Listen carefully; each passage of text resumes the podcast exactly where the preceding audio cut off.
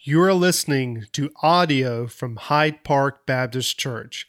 If you would like to learn more about our ministry, please visit hydepark.church.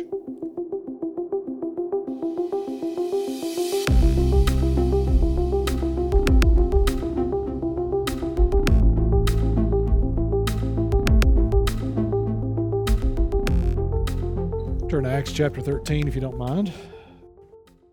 Acts chapter 13, as we continue to uh, follow Paul into places where he is not only going to see the gospel spread and churches planted, but uh, he's going to meet quite a bit of opposition.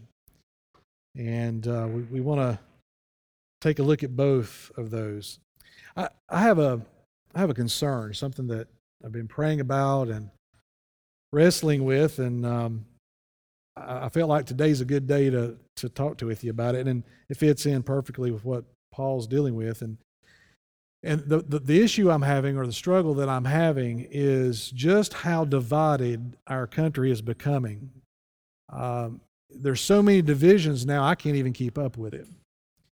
And I think of it in this mindset of, of all the different tribes of people with different ideologies. It can be political division, it can be uh, social issues, it can be uh, even identity, how we identify ourselves. And all these different camps and all these different tribes, it seems like there's more and more and more and more tribes of people that take varying viewpoints on a myriad of things. And it seems like day in and day out, we're just barraged with, with news and media of all these different groups wanting you to get on their team. And, and as soon as you begin to align yourself uh, with any of these particular groups, the, the first thing that's going to happen is you're going to be dist- distinguished by your adherence to this group's ideology, and then everyone else are considered the others, right? And whether that otherness is by race, political affiliate, identity, whatever it is, there becomes this idea that, that we are closed off from the others, that we're better than the others, that we know what is right, not only for our tribe, but for every other tribe. So then this continual arguing and fighting and malignment and just anger is completely infiltrating every aspect of our community. And I don't know if you've had this problem, but honestly, I don't even know how many different groups there are. I don't, I, it seems like every day I'm getting overwhelmed with all the different positions on everything that's coming down the pipe.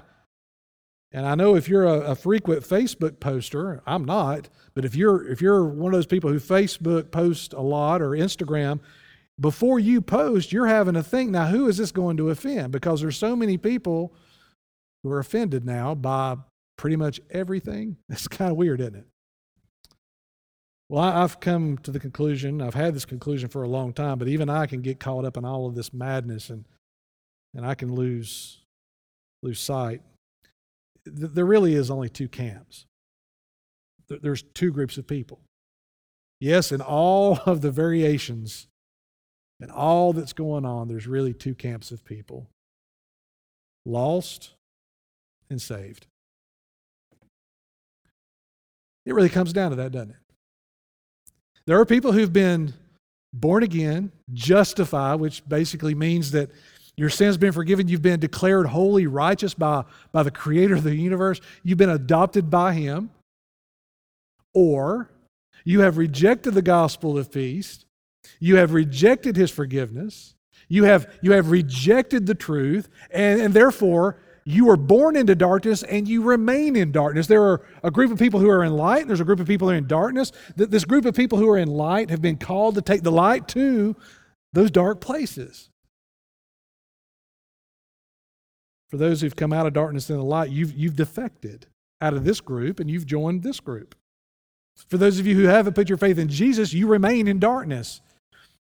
We who've been called in the light have been be given the, the mission to take the light, the truth, the gospel, the peace, the joy we found, and, and go back into dark places with truth. So when it's all said and done, and one day there will be a day when all will be said and all will be done. We just sung about it, I just read about it in Revelation 5. There's still going to be two groups of people those who spend their eternity with their Creator and those who do not. Now, I, I just like you are having a hard time navigating all that our culture's throwing at us, but I've got to stay grounded in that place that I'm in light and I've been called to take that light into darkness. Now, as we do that, as we do that, and if you've done it, you might have got some pushback. You might have got a harsh response. There are a lot of disciples of Jesus who had a, a bad experience sharing the gospel and they've stopped because it didn't go very well. Not because you failed, but because how the other person responded. So we, we, tend to, we tend to retreat back into our tribe. You know what our tribe is? Well, look around you. This is our tribe, Hyde Park, right? We, we retreat back because we know the songs, we know the lingo, we know the people. You, we can bring Jesus up in an environment like this, and we're going to get a pat on the back, and we're going to get an amen most of the time. So, so it's a place of comfort, it's a place where we, where we would prefer to just kind of stay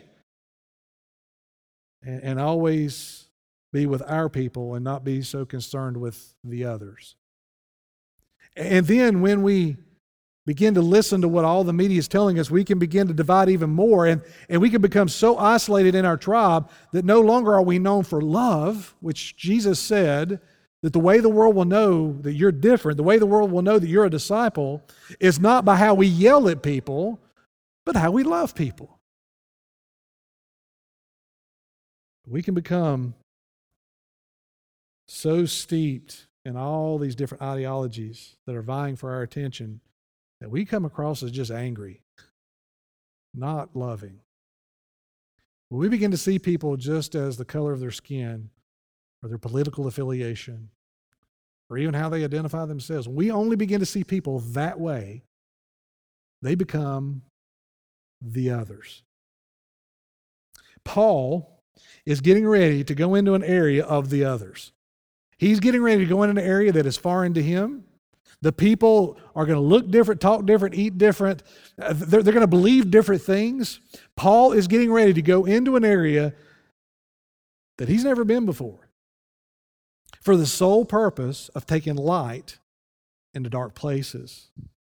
Now, it would be a whole lot easier for Paul to stay at Antioch Quite frankly, if I'd have been Paul, I would have wanted to stay in Antioch because Antioch had this great church that's growing by leaps and bounds. I mean, who would want to leave that? Well, Paul had to. That's what God told him to do. He went to Cyprus with Barnabas and John Mark. They went all the way across the island of, of Cyprus, sharing the gospel, seeing many people come to faith in Christ. They get on a ship and they head north. Look at chapter 13, verse 13. Now, Paul and his command, companions set sail from Paphos and they came to Perga and Pamphylia, and John left them. John Mark leaves. Now, that's, we'll bring that topic back up a little later, but John Mark leaves Paul and Barnabas and heads back to Jerusalem. He goes on. But they went on from Perga and then came to Antioch in Pisidia. Now, Antioch, this Antioch is a different Antioch than the one we were talking about previously. This is, this is further north and west into Asia Minor, it's almost right in the middle. So this is a different Antioch than Antioch where Paul and Barnabas left to go to Cyprus. And they're going to places where no one has heard the gospel. And, and Paul is going to go to what is most familiar to him first. He's going to go into the synagogues because there in the synagogues are Jewish people, and, and Paul is going to begin his conversations about Jesus among his brothers, the Jewish people. Last week, I opened a can of worms. I opened a can of worms last week when I started talking about spiritual warfare because I had, I had some questions this week about that. It was a good can of worms, make no mistake about it. It's something we need to talk about. And I said last week that we, we've got to take the blinders off of our eyes and see what's going on in front of us. That all of this division and all of this that's going on in our world that is distracting us is actually a tactic of spiritual warfare against the church and against you specifically. The last thing that Jesus, the last thing that Satan wants to have happen in this world is for you to bring up Jesus to your people and to your friends and your coworkers who are in darkness. He'll use distraction, whatever he can, to keep that from happening. But last week we talked about the two realms spiritual realm, physical realm. And there is a war that is raging, and it manifests itself in the world. If we'll, if we'll get our eyes tuned into Scripture and begin to look for it, we'll see that we're actually dealing with spiritual warfare on a regular basis. The church has already had to deal with it. We've seen Stephen martyred. We, we, have seen the church be persecuted. We've seen Peter and John get arrested multiple times. We've seen them beaten. We, we've seen the church had to scatter out of Jerusalem. We've seen it over and over again. But you're going to see it on a whole new scale with Paul as he travels into dark places. Turn over to Ephesians 3. We need to take a look at Ephesians 3 before we get into Paul's sermon here in chapter 13. In Ephesians 3, Paul, writing to the church at Ephesus, draws our attention to something very important. When I talked about spiritual warfare last week, I talked about that Paul said to the church at Ephesus that, that they were to be prepared for spiritual attack. That Satan is, is formulating and, and he is plotting and he is setting snares and he is hoping to, to, to derail the church and its mission. And Paul says, take on the whole armor of God. And he talked about rulers in high places. He talked about uh, how Satan and, and the forces of darkness are working in leaders and rulers all over the world to bring about all kinds of hardship and all kinds of destruction. Notice what he says in Ephesians 3, verse 7.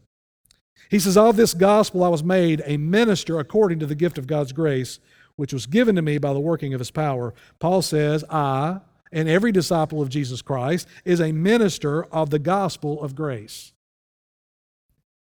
He says in verse 8, To me, though I am very least of all the saints. Paul, no matter where you find him, you find humility. Paul was not this angry, Bible thumping, crazy man. He was a humble servant of Christ who stood upon the truth of God's word. He says, I am the very least of all the saints. This grace was given to me to preach to the Gentiles the unsearchable riches of Christ. I don't know if you've recognized this. If you've been, if you've been around here for a while, you've been coming to Park for a while, you've probably picked up on this. The pastor pretty much says the same thing about every week.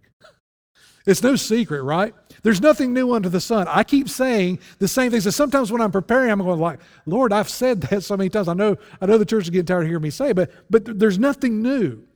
And what we do is we go deeper and deeper into the unsearchable riches of Christ. It doesn't matter how many lifetimes you read God's Word, it doesn't matter if you had a thousand lifetimes, you will never plumb the depths of God's goodness, His grace, and the truth contained in this book.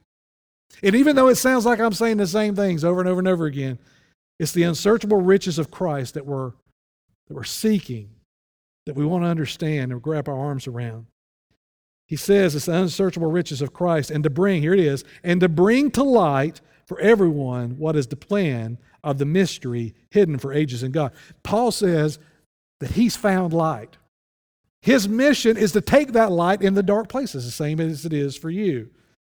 He says this mystery of God's grace, this mystery of the gospel. Verse 10 so that, so that through the church, the church, the called out ones, the manifold wisdom of God might now be known to the rulers and authorities where? In the heavenly places. Paul uses exactly the same phrase here that he uses in the spiritual armor when he talks about that Satan and the forces of darkness are, are, are, utilizing and infiltrating and, and, and managing and guiding these rulers in high places. And the church is called to not isolate itself off, but to charge forward into the public square to bring the wisdom of the gospel to bear on this community in spite of the spiritual warfare. It would be easy just to retreat back. Go back to Acts if you don't mind. It'd be easy just to retreat back. We, uh, we know the songs, we know the words, we know, we know Jesus. Would it be a lot easier just to hang out with people just like you? Yeah, you don't have that option, and neither did Paul. As a follower of Jesus, you've been called to out there. And out there, there's darkness. And out there, there are people who may, who may say some things that are harsh towards what you believe and the Savior you follow. Paul knew that. Now, if you listen to the news and media, the church is not the answer. Matter of fact, the church is the problem. We're, we're starting to see we are starting to see in our culture an increased hatred for Jesus Christ and the church that follows him.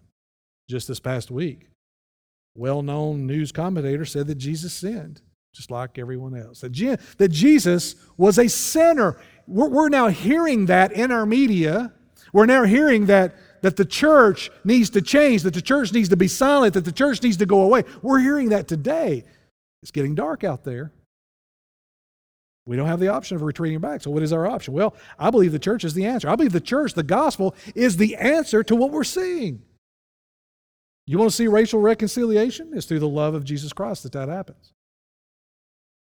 You want to see the divisions go away? It's through Jesus Christ, the gospel, the good news that brings all tribes and nations together. That's the answer.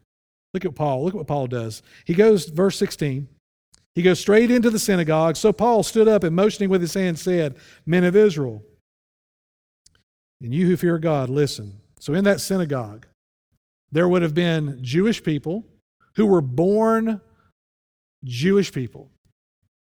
But there were also Gentiles who had converted to Judaism in that synagogue. So, so Paul says, All of you who fear God, whether you are Jewish born or Gentile born who converted to Judaism, if you fear God, I want you to listen to me. I have something to say.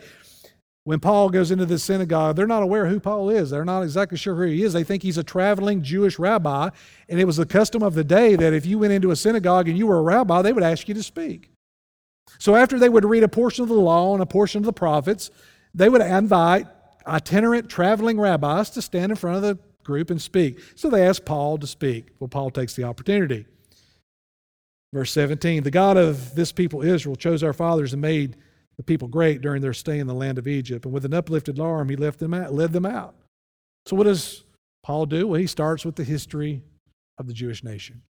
And he goes back and he says, You know, we were in captivity in Egypt, and God, by his miraculous power, set us free. And for 40 years, he put up with them in the wilderness. And after destroying seven nations in the land of Canaan, he gave them their land as an inheritance. All of this took about 450 years. So, so, Paul is simply going through the history of the nation of Israel. And I would imagine that day in that synagogue, there are heads doing this. I, I would imagine, I don't know if they amen, but if they did, I would imagine that Paul's probably getting some amens at this point. Because the Jewish people love their history. They love to talk about how God set them free from Egyptian bondage. Then they asked for a king, verse 21. And God gave them the king they wanted, Saul. You know how that turned out, right? It was a train wreck. And then God raises up David, a teenager. He's anointed as king by Samuel. And, and the Bible says, he, Paul, uh, Paul says here in verse 22, and when he had removed Saul, he raised up David to be their king, of whom he had testified and said, I have found in David, the son of Jesse, a man after my heart, who will do all, do all of my will. Now, up to this point, the Jewish people and the Gentiles who converted to Judaism are all shaking their head, going, Amen, Paul. Amen. But it's at verse 23 where things turn. Of this man's offspring, of David's offspring, God has brought to Israel a Savior, Jesus, as he had promised. Wait a minute. Now we got a problem.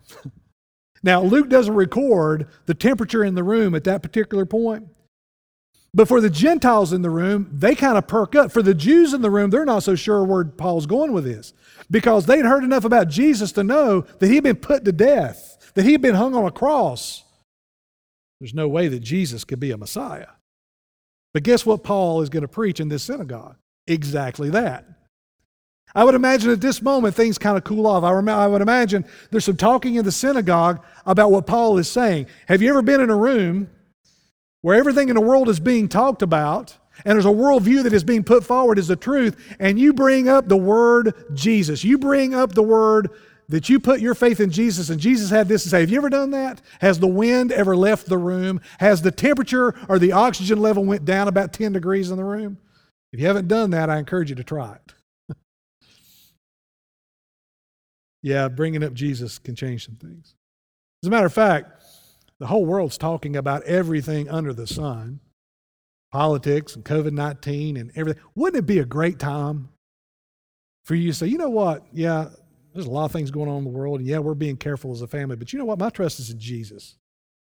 Jesus, I'm in the palm of God's hand. Jesus said, I'm in the palm of God's hand. Nothing's going to pluck me out. God's got my life. He's got my family. He changed my life. Do that. Do that in, in, in the groups of people that you're with and see what happens. Paul did it. Oh, but he's not done. Listen to what Paul has to say. Paul, Paul takes us not only from Jesus being the offspring of David, as predicted by the prophets. Before his coming, John had proclaimed a baptism. This is verse 24 of repentance to all the people of Israel. And John was finishing his course. He said, What do you suppose that I am? I am not the one. No, but behold, after me is one coming, the sandals of whose feet I am not worthy to untie. Paul takes them all the way from Egyptian bondage to John the Baptist.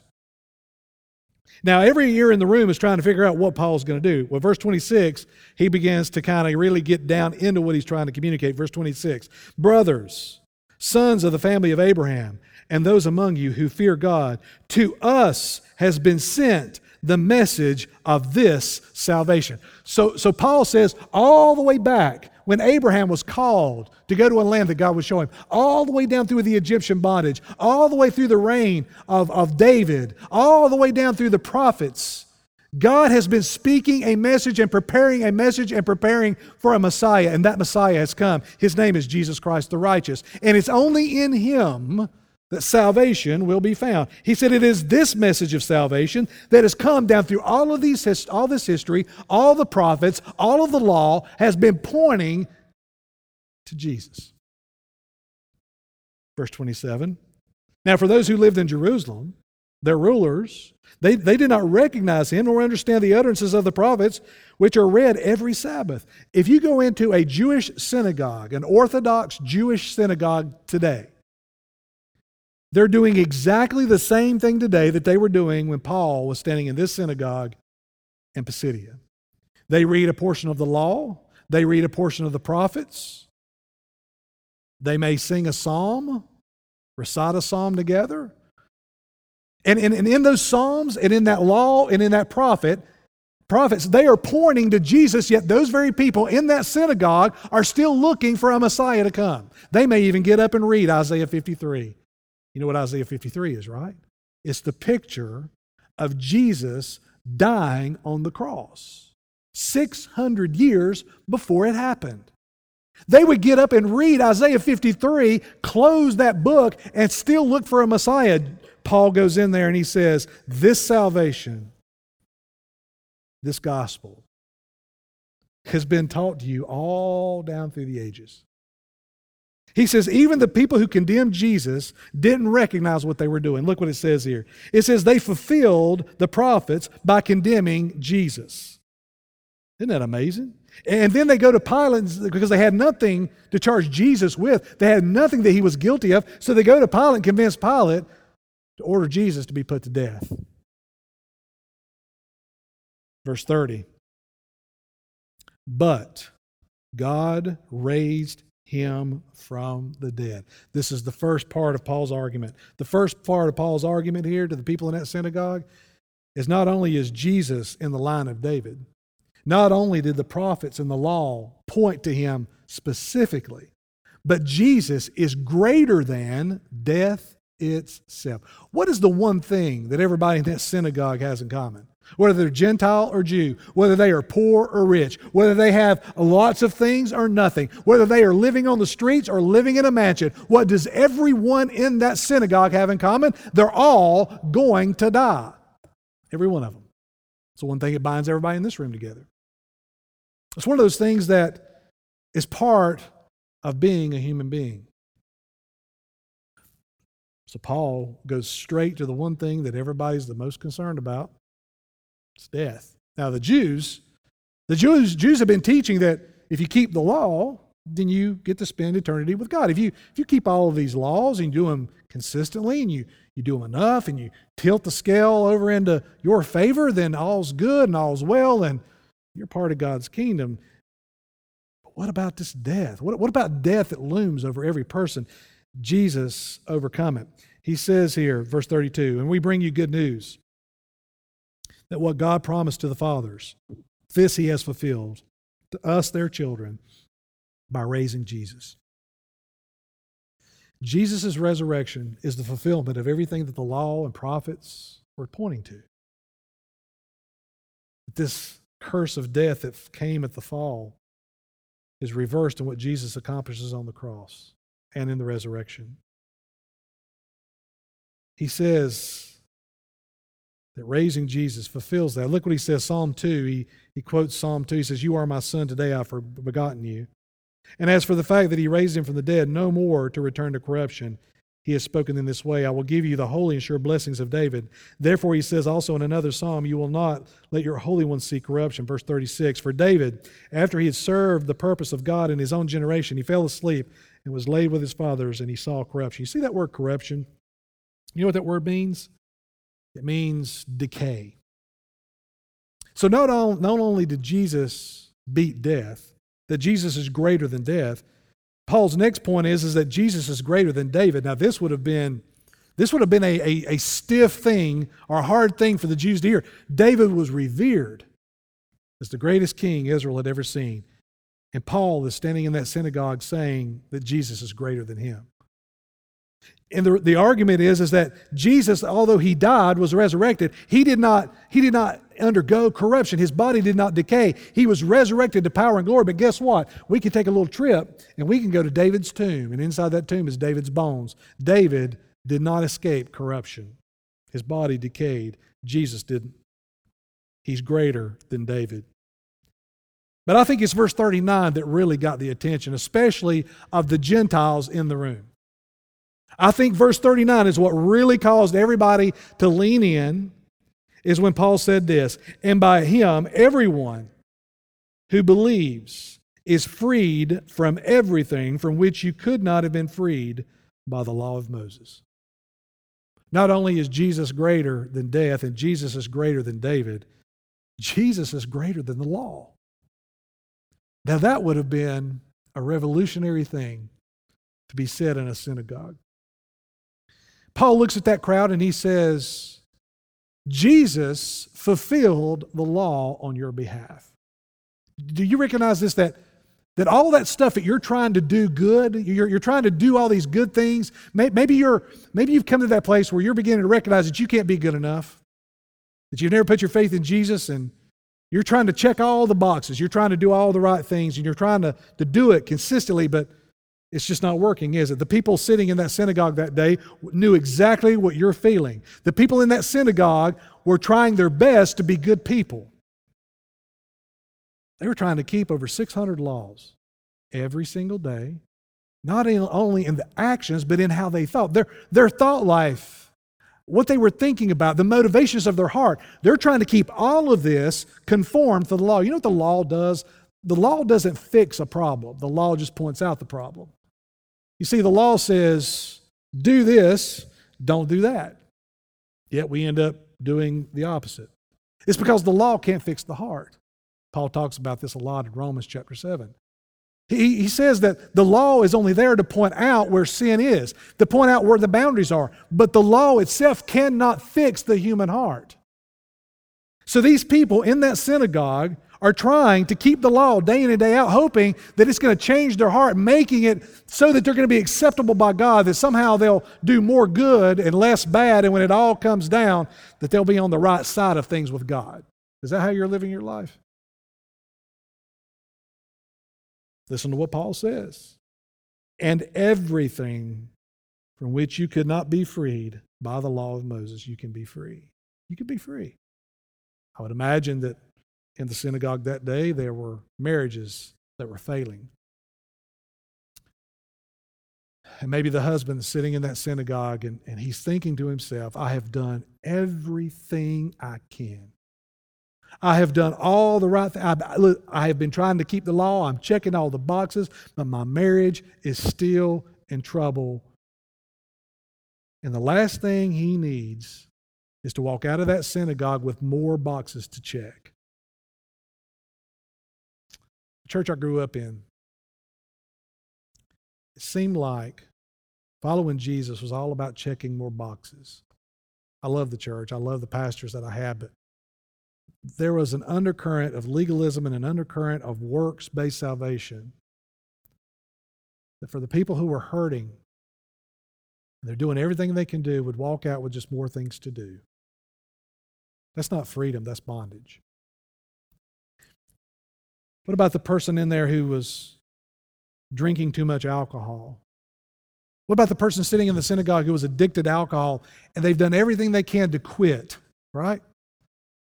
And maybe they go a week, maybe they go a few days, maybe they can even make it a month, but all of a sudden something happens in their life and without even thinking about it, they turn back. And then, and then after they turn back to the bottle, they feel about all the guilt and the shame that comes overcomes them and they, and they begin to think oh my goodness i got to get myself straightened out because i got to get right with god and i got to have the, the, the needle pointed in my favor. I got to have the scales in my favor. I got to do enough good so god will accept me on that day when i die. Does that sound like freedom? No that's bondage. So when paul says in this synagogue that by him by jesus by the gospel the good news the light that paul had found he says if this light this good news is good news because it frees you, because Jesus kept the law perfectly on your behalf. And, then Jesus went to a cross and he died on the cross that was meant for you. And the wrath of God that was meant for you was poured out on him. And then Jesus was placed in a grave, and that could have been the end by all worldly standards. It was the end, but no, three days later, Jesus comes out alive and declares himself as king sitting at the right hand of the Father. And He offers to every single human being on this earth the opportunity to be free. And there is no other freedom but the freedom you find in Christ. You see, there's only two camps, only two groups of people. In all the ideologies and all the arguing and all the fighting, there are two groups of people born again and lost, and you're in one of those two camps here today. Paul says if you want to be free, you won't find it in Buddha. You won't find it in politics. People ask me, and down through the years, I've been asked this before, and I have a ready answer for it. If I'm having a conversation with someone who's lost, someone who, who doesn't know Jesus, who maybe doesn't know anything about the church, at some point in the conversation, something will come up to the, to the regard of, why do you follow Jesus? Right? I mean, that's an obvious question. If someone were to ask you the question, why do you follow Jesus? How would you answer that? Well, it's because of all the perks. You know, uh, I, like the music, I like the fellowship. Um, there's all kinds of things you could put in that blank. But here's, here's what I, I usually reply in that, in that situation. I usually reply because Jesus beat death, the one thing that both of us are going to have to face. No one else did that. I, I haven't found anybody that compares to Jesus. I haven't found any religious ruler that didn't have to succumb to death. There's not one. Can you show me one? Have them stand up. Who, who is the religious leader who started a movement who was able to beat death? I can't find that person. I've only found one. In reality, the reason I follow Jesus is because Jesus is the only one worth following. I mean, I, know that sounds simple, but in fact, it's not. Paul says to this group in this synagogue, Jesus is the only one worth following. You would think, you would think that there would have been chaos in that synagogue on that day. There wasn't. And this is one of the rare moments that it didn't just erupt into violence almost immediately. Verse 42, it says, As they went out, the people begged that these things might be told to them the next Sabbath. Isn't that interesting? Jesus, Jesus is proclaimed to a group of people, and you know what the people want? They want to stay longer. They want to hear more. They want to, they want to go deeper. They want to know more. And after the meeting of the synagogue broke up, many Jews and devout converts to Judaism followed Paul and Barnabas, and they spoke with them. In other words, it just continues on. Verse 44. So a week passes. Now, during that week, don't you know everybody in the community was talking about what Paul had to say? I would imagine that people all through that community were talking about how they could be free. I would imagine that that verse, that statement where Paul says you can be free by believing in Jesus, I, I would imagine that reverberated through this entire community. So a week later, the entire city comes out to the synagogue. You know what I, what I find here, what I realize here, and what we're going to see over and over again? that God had been working in Antioch at Pisidia long before Paul got there. God had been actively drawing people to the truth, and all that was needed was for God's messenger to go into that, into that arena and proclaim the truth. The next Sabbath, verse 44, the whole city gathered to hear the word of the Lord. Verse 45, here it is. But when the Jews saw the crowds, they were filled with jealousy and began to contradict what was spoken by Paul. What stirred them, what stirred them up? What got them upset? Well, see, they were perfectly fine with Paul talking about this. I, I, they, weren't, they weren't okay with Jesus coming up. But they were thinking that nobody's going to give G, uh, Paul any, any credit. Nobody's going to give Paul the time of day. So they're thinking that Paul and Barnabas are just going to move on and there's not going to be any results of it. But what happens is, is the entire city is stirred up and they all want to hear about Jesus. They don't want to hear about the law. Jews are filled with jealousy. The leaders begin to contradict Paul, be outspoken. They were reviling him. Paul and Barnabas spoke out boldly, saying, It was necessary that the word of God be spoken first to you.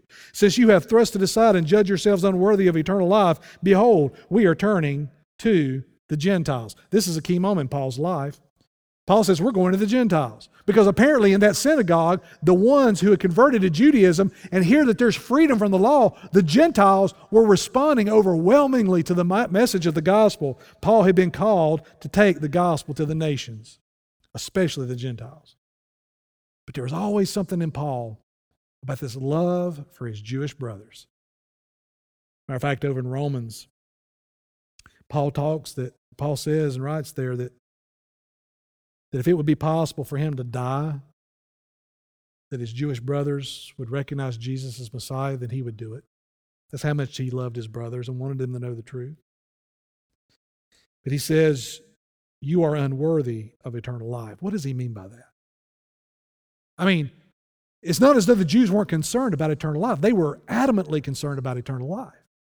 But, but their message was keep the law, and that will turn out to eternal life with God in heaven. That, that was the message. But, but Paul says here, you have thrust the message aside. You have thrust the grace of God aside. You have thrust the message of God. And when you, when you cast the gospel aside, all you have left is works.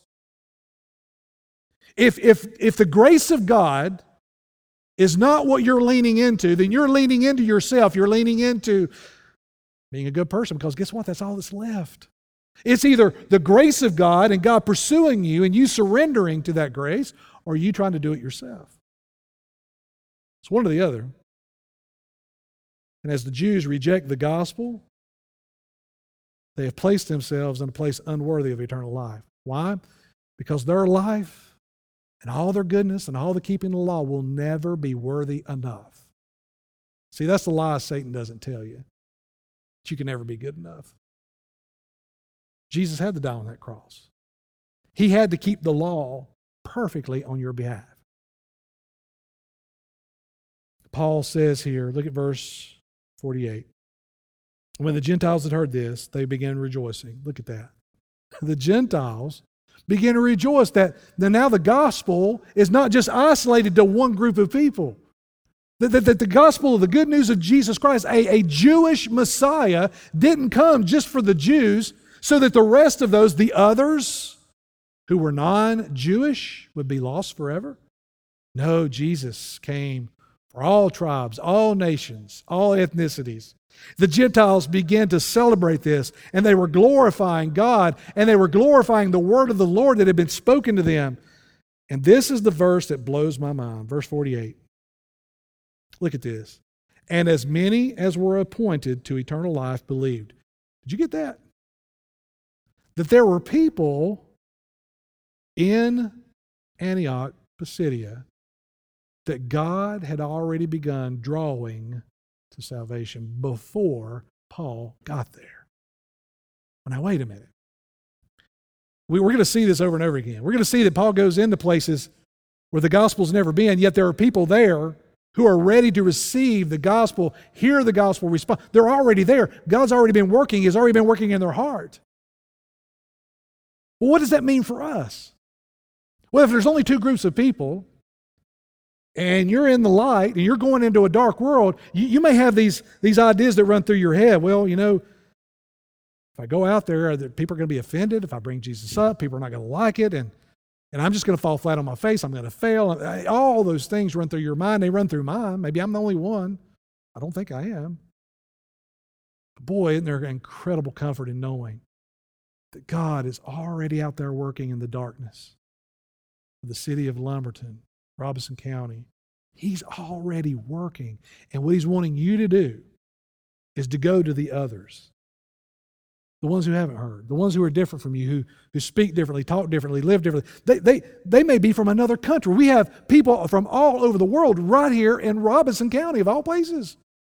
And if we look at those people or we work with those people, we look at them, we go, we start adding up all the differences. Well, their, their ethnicity is different, their language is different, their religion is different, their, their hair color is different, their hairstyle is different, their clothes are different. We're going to keep on building up all these differences where all we will do is retreat back to people just like us. And Jesus won't come up. And then it'll be us and the others. And no one going with the light as many as were appointed. God was working there. John, uh, Jesus said this in John chapter 6, I think it's verse 44. He said, Unless the Holy Spirit draws, a person can't come to faith. God was already there working, drawing. The Gentiles were celebrating. And Paul turns his heart and his attention to the Gentiles. Go back to Ephesians 3. We'll close. Two verses I want to get in here before we go. So, Paul called to the gospel, a minister according to the gift of God's grace. He, he's the least of all the saints, such humility. Uh, Paul didn't belittle himself, he was just a humble man. But I want you to see verse 10 again, and then the next verses, and we'll close. So that through the church, the manifold wisdom of God, through the church, the manifold wisdom of God might be now made known to the rulers and authorities in the heavenly places. We're not to retreat. As the spiritual warfare gets more intense, as it gets deeper and more profound, we're not to retreat, we're to advance. He says, This was according to the eternal purpose that he has realized in Christ Jesus our Lord, in whom we have boldness and access with confidence. Does that describe your faith? Boldness? You recognize the access that you have to God through the Holy Spirit? Confidence and faith? Paul was writing this in prison verse 13. So I ask you not to lose heart. Have you lost heart? Losing heart sounds like this. Well, I know I've been changed. I know I've been transformed. I know I have new life, but there's people out there, I think they've gone too far. I don't think they deserve it. Don't think they need it. I don't think they'll respond to it. So I'm just going to keep with my tribe. I'm going to keep with my people. I'm going to talk with the folks who I know will pat me on the back when I bring Jesus up. Out there, it's too risky. But what if I were to tell you that God is already working out there and He invites you to come and join Him in the work that He's already doing? That God is already preparing. Is it going to be hard? Yeah. Could, could, could somebody get upset? Yeah. Doesn't change a thing, does it? If we go in love, empowered by the Spirit, the message of the good news, whether they accept or whether they reject, it's not for you to be worried about or concerned about. What we've got to realize is there's two groups of people. Don't be deceived into thinking there's 15 or 20. There's two. And I believe you know which group you're in. And if you're in that group of light, if you're in that, if you've been born again and you're in light, you have a ministry, a mission to go back in the darkness with the light that is so desperately needed, where God is already at work. Father in heaven, Thank you so much for Paul's life. Um, it's amazing. It's amazing what Paul faced. It's amazing what he went through. It's amazing his faith and his humility. And Father, uh, his calling is no different than our calling, in that we are to make disciples. But Father, if we get into this tribal mentality, if we get into this bunker mentality, then Father, we'll retreat. We'll retreat and we'll even justify, we'll even justify it, Father, by keeping our mouths shut about what truth we found and what good news we found and what light we have found. Father, you have not called us to dig a hole and store up food and get ready for the end times. You have called us as your people to advance the kingdom of God into the kingdom of darkness. If we don't do it, who will? Father, there are people in this room right now that are still walking in darkness. They've not recognized Jesus for who he is, that he's the greatest ever. And Father, that he can free them from the bondage of trying to keep the law and be a good person. Well, have your will and your way. The work that needs to be done is to be done in our hearts. That's the work the Holy Spirit does. We leave that to Him and we invite it. Well, as we worship with this last song, I pray that you would move powerfully in the hearts of the people here today. We ask it in Christ's name. Amen. Thank you for tuning in to this week's sermon. For more information about Hyde Park Baptist Church, please check out our website, hydepark.church, or on social media on Facebook and Instagram at Hyde Park Baptist.